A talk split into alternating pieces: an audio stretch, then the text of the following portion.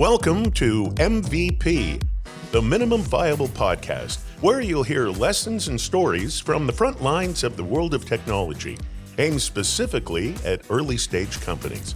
Now, here are your hosts, Doug Armour and Owen Sagnis. We've got some great topics selected for today. I don't know what the topics are. Doug is just going to start throwing some questions at me, and we're going to have a great conversation. So, the theme for today's episode uh, is the most important things in business. Thankfully, you picked a small topic. Owen, so the first question I want to kind of dive into, I'll just set this up here. So, when I look at business problems, or I always like to look at what is the most important things that get the most impact for what you uh, do. Throughout your career, Owen, you've been exceedingly successful, I think, by any measure. You've worked for Fortune 50 companies, managed teams, and been this massively successful. So I'm wondering, what is it? What skills have allowed you to really prosper and flourish within the business activities you've been doing? Something that if someone who's just starting a startup uh, or is just new to business, what is it that they should really be focusing on so that they can get the most bang for the buck early on and start them off on the right trajectory? You know, I think that's a, an interesting question. I think it changes, to be honest. Uh, I think there are a lot of transitions that you make throughout your career. And what makes you successful in one part of your career is unlikely to be the thing that makes you successful later.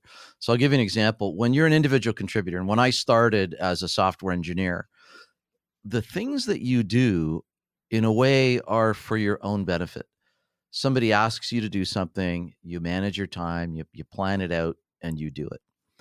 When you make the transition to becoming a manager, you then achieve results not based on what you do, but on what your team does and maybe how well you interact with other people that uh, are dependent on your team. So there's these there's all these different transitions that happen throughout the career and uh, so early on it's it's very much about are you working hard? Do you you know have the skill set? Are you continuing to develop uh, you know are you achieving the goals that you need to achieve are you great at working as a team member because I always say nothing significant in the world gets done by one person. Problems are too complicated. And and really organizations are just networks of people. And and so those are the kind of things that when you're an individual contributor are really important.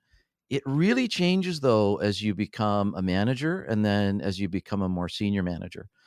The biggest transition is you've got to learn how to achieve results through other people. Uh, so as a manager, you're managing a team. Then you take on your next job. Maybe you're managing managers.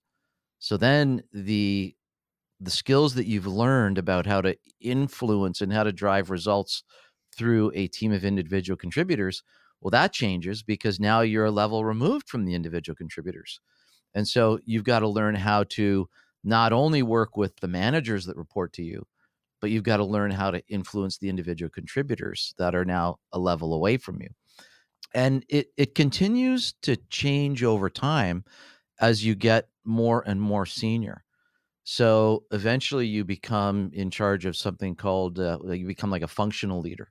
So maybe I'm heading up sales, I'm heading up marketing, uh, product management, whatever it is. And eventually you you reach a stage where you are responsible for the entire organization. So you're the CEO. And so the skills that you need to be really successful as a CEO, that's a vastly different skill set than what you need to be doing as a software engineer. Now, I would say that if I look at that entire continuum and I look at, let, let's just say everything from being a manager up to being a CEO, is there one skill, is there one factor that is, is the most important? What I found is it's actually people. Uh, so it's having that ability to understand and and hire and retain who are the great people.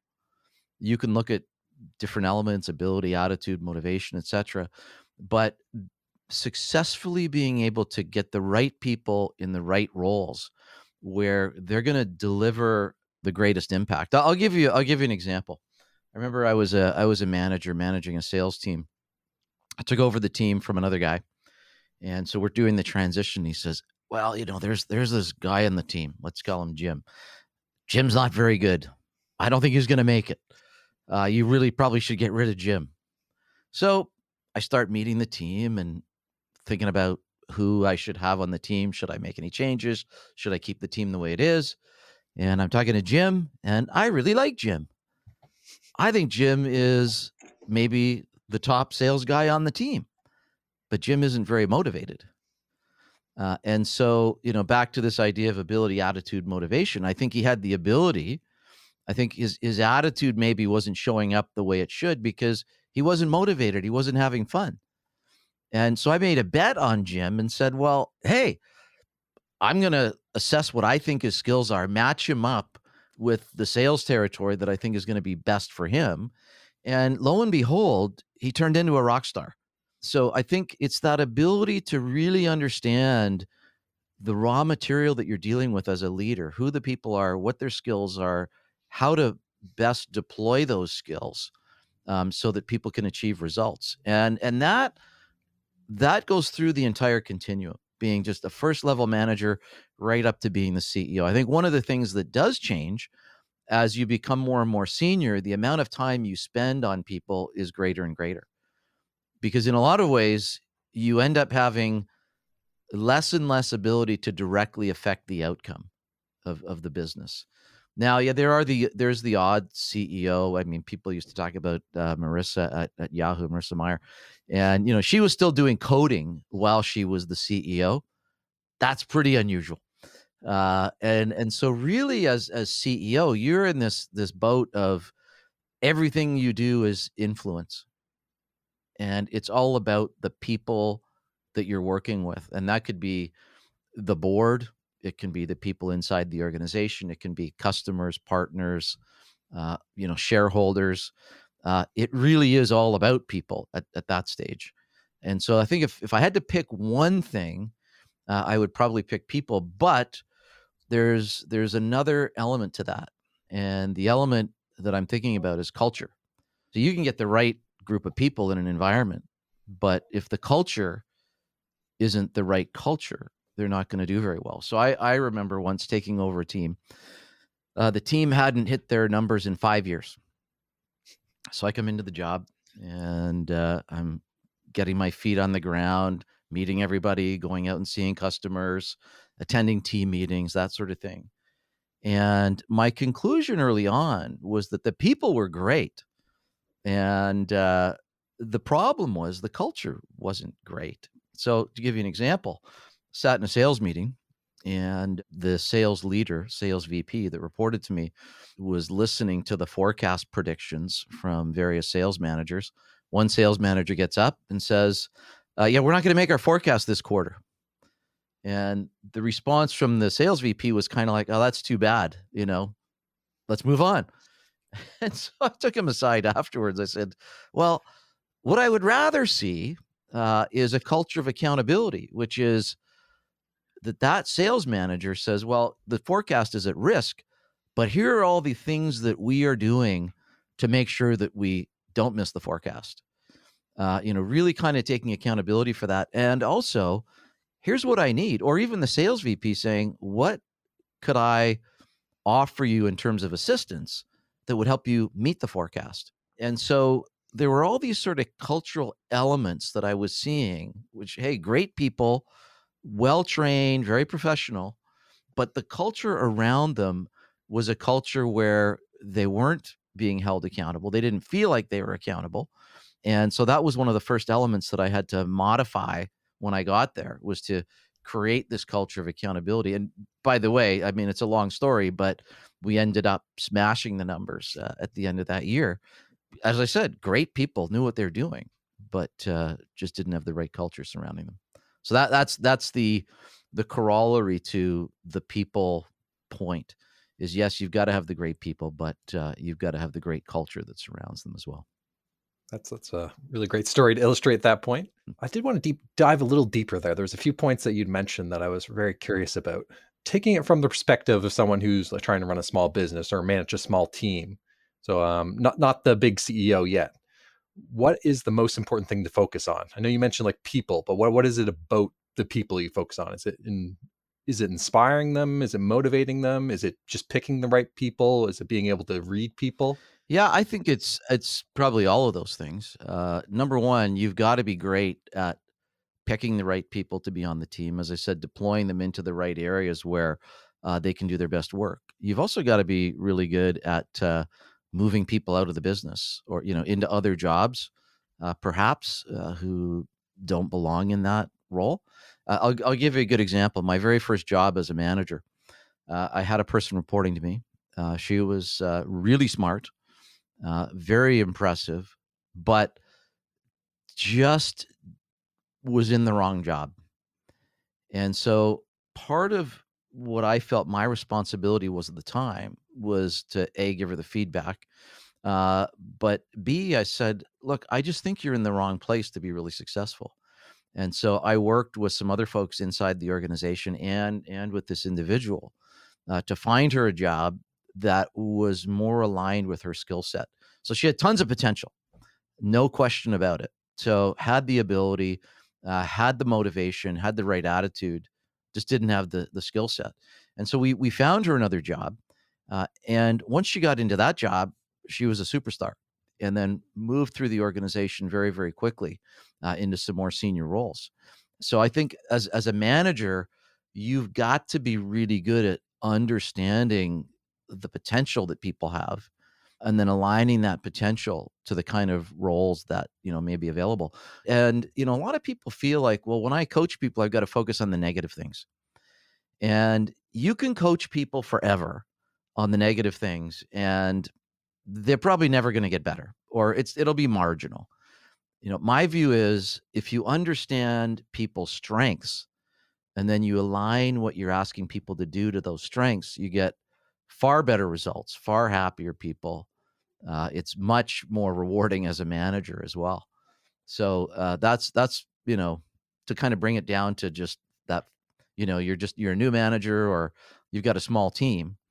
Uh, I think you you really want to get under the covers of what people's strengths are, and you know how to kind of deploy those strengths against what you're trying to do as an organization. And then if if it's not going to be a fit, then you've got to move quickly, move the person out of the team, uh, and then you know maybe get a different person in because sometimes it just isn't the right fit right not the right cultural fit or the the hill they have to climb in terms of skill is just too great and you don't have another role that's readily available uh, for them to move into so um, i i've seen that quite a bit where sometimes people just wait too long and you know uh, they're trying to coach. But it, it's a skill. I will say as a as a new manager it's not necessarily a skill that you're going to have. It gets better and better over time.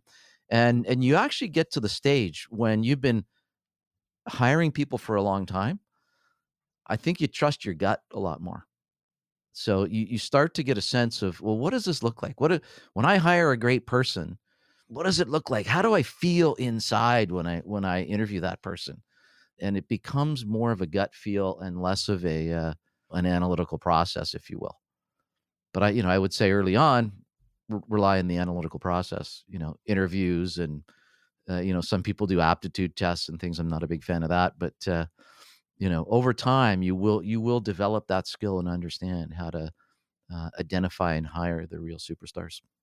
As someone who's new to business, how would they go about even developing that skill in the first place? Yeah, that's a good question. There, there's a lot of um, resources out there. So there's different styles of interviewing. So situational interviewing, uh, is one that I think people could focus on. Another one is to think about what are the the competencies that you're looking for in an individual. One of the things that I like to do when I'm hiring somebody is just create uh, four buckets, and in those four buckets, what I like to think about number one is what are the soft skills I'm looking for. So maybe it's great teamwork, strategic thinking, goal oriented. Then I want to think about okay, what are the skills that I'm looking for? So, aha, you know, they they are an accountant, right? They, know how to use Excel. Whatever the whatever the hard skills are that you can see and test. The third thing is what are the things that if we think about where the business is going, what are those skills or experiences that might be useful in the future? So, you know, maybe you hire somebody as a uh, a marketing manager because they've done a lot of work with websites but you know that you're going to get into social media. So, do they have that social media piece? Don't need it yet, but will need it in the future. Uh, and then the final thing is the non negotiables, which is I find you almost never find the perfect candidate. Eh, sometimes you do, it's great, but usually you're going to find somebody that is a close but not perfect match. So where are you willing to compromise? And it's great to to understand that up front. So I'll give you an example. I was once hiring for a role in the mobile phone business. So here I am working at Microsoft. And for those that remember, Microsoft used to have a mobile phone. Didn't do that well. Uh, but I had a lot of people internally that were interested in this product marketing manager role that I was hiring for. So I, I had done this process. But one of the things that was on my list of non negotiable was you had to have background in the mobile phone industry, in, in particular, selling to consumers in the mobile phone industry. Why? Because we couldn't teach that to anybody. We didn't have that expertise. So I needed to bulk up that expertise inside the organization. So it's, I think, really critical to know where you're willing to compromise and where you're not willing to compromise. Let me give you another example, though, and this is uh, something else that that I learned at a company that I worked with. Um, is we had multiple people that would interview a candidate, and one of the nice things that we used to do was at the end of the process. So let's say the person had four or five interviews. At the end of the process, after the last interview, we'd schedule a debrief, and we'd all get together and we would discuss that candidate. And so it was really interesting to get other people's perspective. Uh, and and that's one way that you learn. Well, what did other people see? What kind of questions were they asking? Why are they pro or or against this particular candidate? So you can you can learn a lot from those around you. Uh, I you know I would suggest as well maybe having a mentor, another another manager could be inside or outside the company, but somebody that's uh, that's done a lot of hiring. I think it's a, a great process is to have that open conversation about a candidate and you you pick up a lot so just to kind of recap on that right is bucket your requirements into the four categories have a mentor uh, discuss with other people inside or outside the organization but certainly if you build that into the process i think it's good uh, and then i'm going to give you a kind of a final bonus tip which is uh, back to this idea of what's the interviewing style so some people really like, and, and I do like situational interviews where you, you give people as, as a question or two uh, in the interview process, an actual situation and you see how the, how they respond. And I was, I was subjected to that once early on in my career. Uh, I was being interviewed for a sales engineer role and, uh, great. I, you know, go in for the interview and I get asked a certain question. It was situational they said, well, what if this happened, ABC, and, and you're at the customer and something goes wrong? And then you say, well, okay, well, here's what I would do.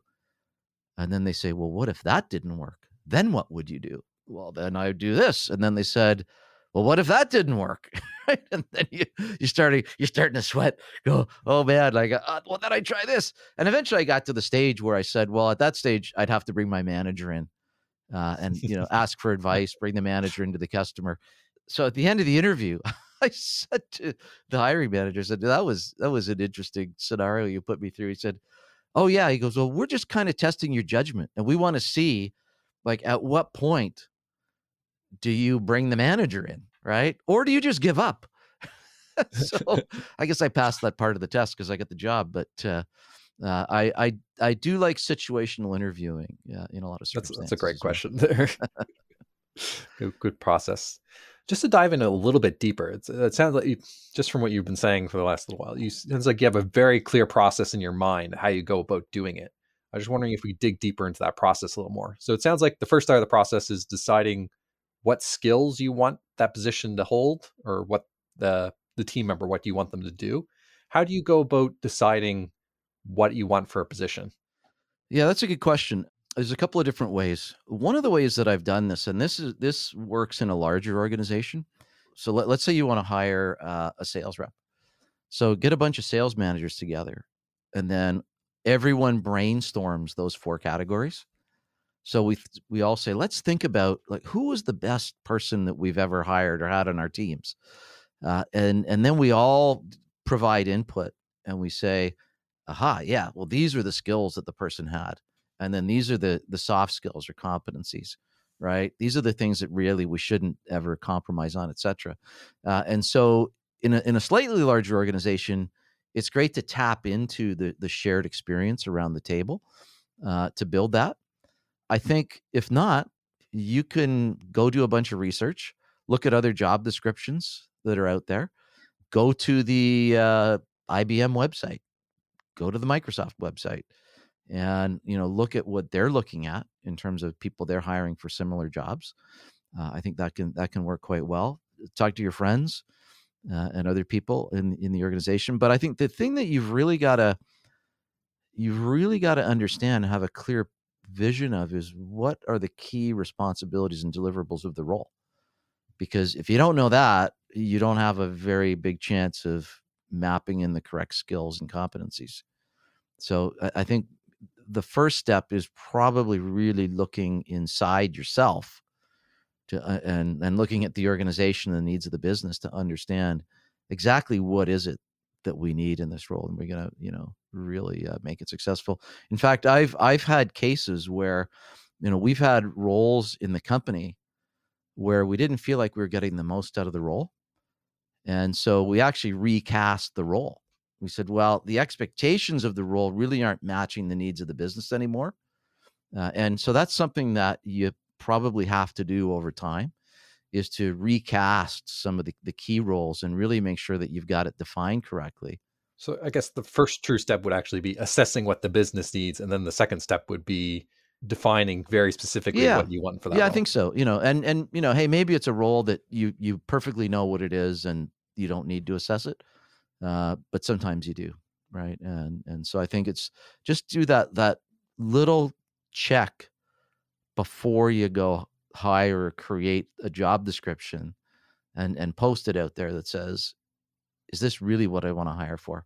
So i guess what, what, then what's the next step? After we know you know exactly what you want then how do you go about filtering out people to figure out who actually has what you want? Or or is that the next step?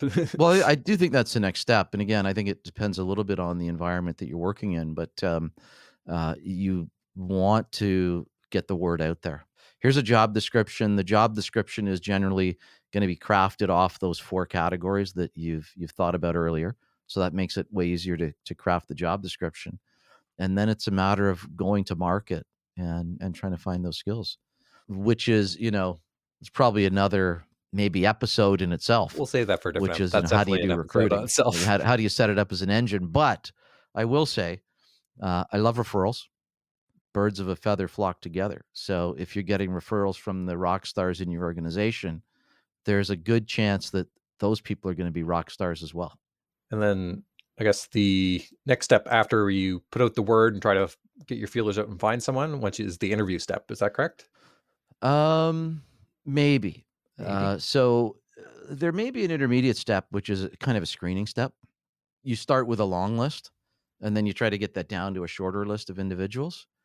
And you know how that step works again is is different from place to place. Uh, you know, a lot more organizations these days are using applicant tracking systems, or as I've heard it called, applicant trashing systems. Uh, so they're, you know, it's like oh. the the AI is getting involved and you know screening people out. I don't know if you've ever used Indeed, but I'll tell you, it's a daunting task when you have 300 job applications in front of you and you've got to go through them wow. and you can spend about three nanoseconds on each one to try to find the people that you really need. This as an aside, the great thing about the internet and digital technology is it's given us access to way more candidates for every job. The bad thing about it is it's given us way more access to candidates for every job. Uh, and and so the the tools I think are not fantastic to help us really uh, get the right candidates in the pipeline. But you know, so we've now we've now got a big pipeline of candidates. The the next key is let's get it down to a long list, and then you can kind of assess, hopefully, against your back to your four buckets of what you want, who is who looks like they're uh, they're matching up. Now, one of the fastest techniques I've used is I start with the non-negotiables. So I go to the non-negotiable list, and if I don't see that, they're they're in the reject pile, reject pile, reject pile, right? Um, and so what I like to try to do in job descriptions when I post them now is to put in the things that I want that are non negotiable. and To say candidates must have A, B, C, D. Uh, and uh, hopefully that screens out some folks. But that's generally the first way that I go through it is do they have what I consider to be the non negotiables? If not, uh, unfortunately, they're going in the in the rejection pile. Uh, once I get down to, and there's another there's another way in maybe a larger company, which is you've got screeners, you've got you know some recruiters inside the company uh, that may help you to screen the list. So that way, you know, I might say, well, look, I want a list of five really great candidates. Don't show me the list of 15. You know, somebody else has to get it down to five. You've got to brief that person, obviously. But I think in terms of, of interviews, ideally you want to get enough candidates in the interview process that you feel like you're getting a good cross section or good representation of the skills that are out there. I'm always nervous if I'm not interviewing at least three to four candidates for a job. And I think the other thing to recognize uh, is that interviewing is super time consuming. Mm. So if you think about if I'm going to have five candidates for a job and each of those candidates might have five or six interviews. So you're talking 25 to 30 interviews. If each one goes for an hour, that's 30 hours of interview time in your organization. And uh, that, that's a, a fair bit of time. And then if you want people to write up notes and then do a debrief, uh, so hiring people is a time intensive activity. But that, if you go back to where we started this conversation, it's the most important thing you can do in the business, right? Is getting the right people in the jobs is job number one. So if you're going to spend a lot of time on anything, that's where you want to spend your time. That's a good way to bring it around. Owen, as always, it's amazing to talk with you. You're full of insights and a story for everything, as always. Um, it was great talking to you about um, hiring process and getting into the details of that. Uh, I mean, I know personally, when I'm running a business, I always like to try to get into the nitty gritty and find out like exactly what you should be looking for in situations because that's ultimately what's helpful in the moment. Yeah, great. Thanks, Doug. Yeah, it's been it's been fun. I've enjoyed this, and I'll leave people with one final thought.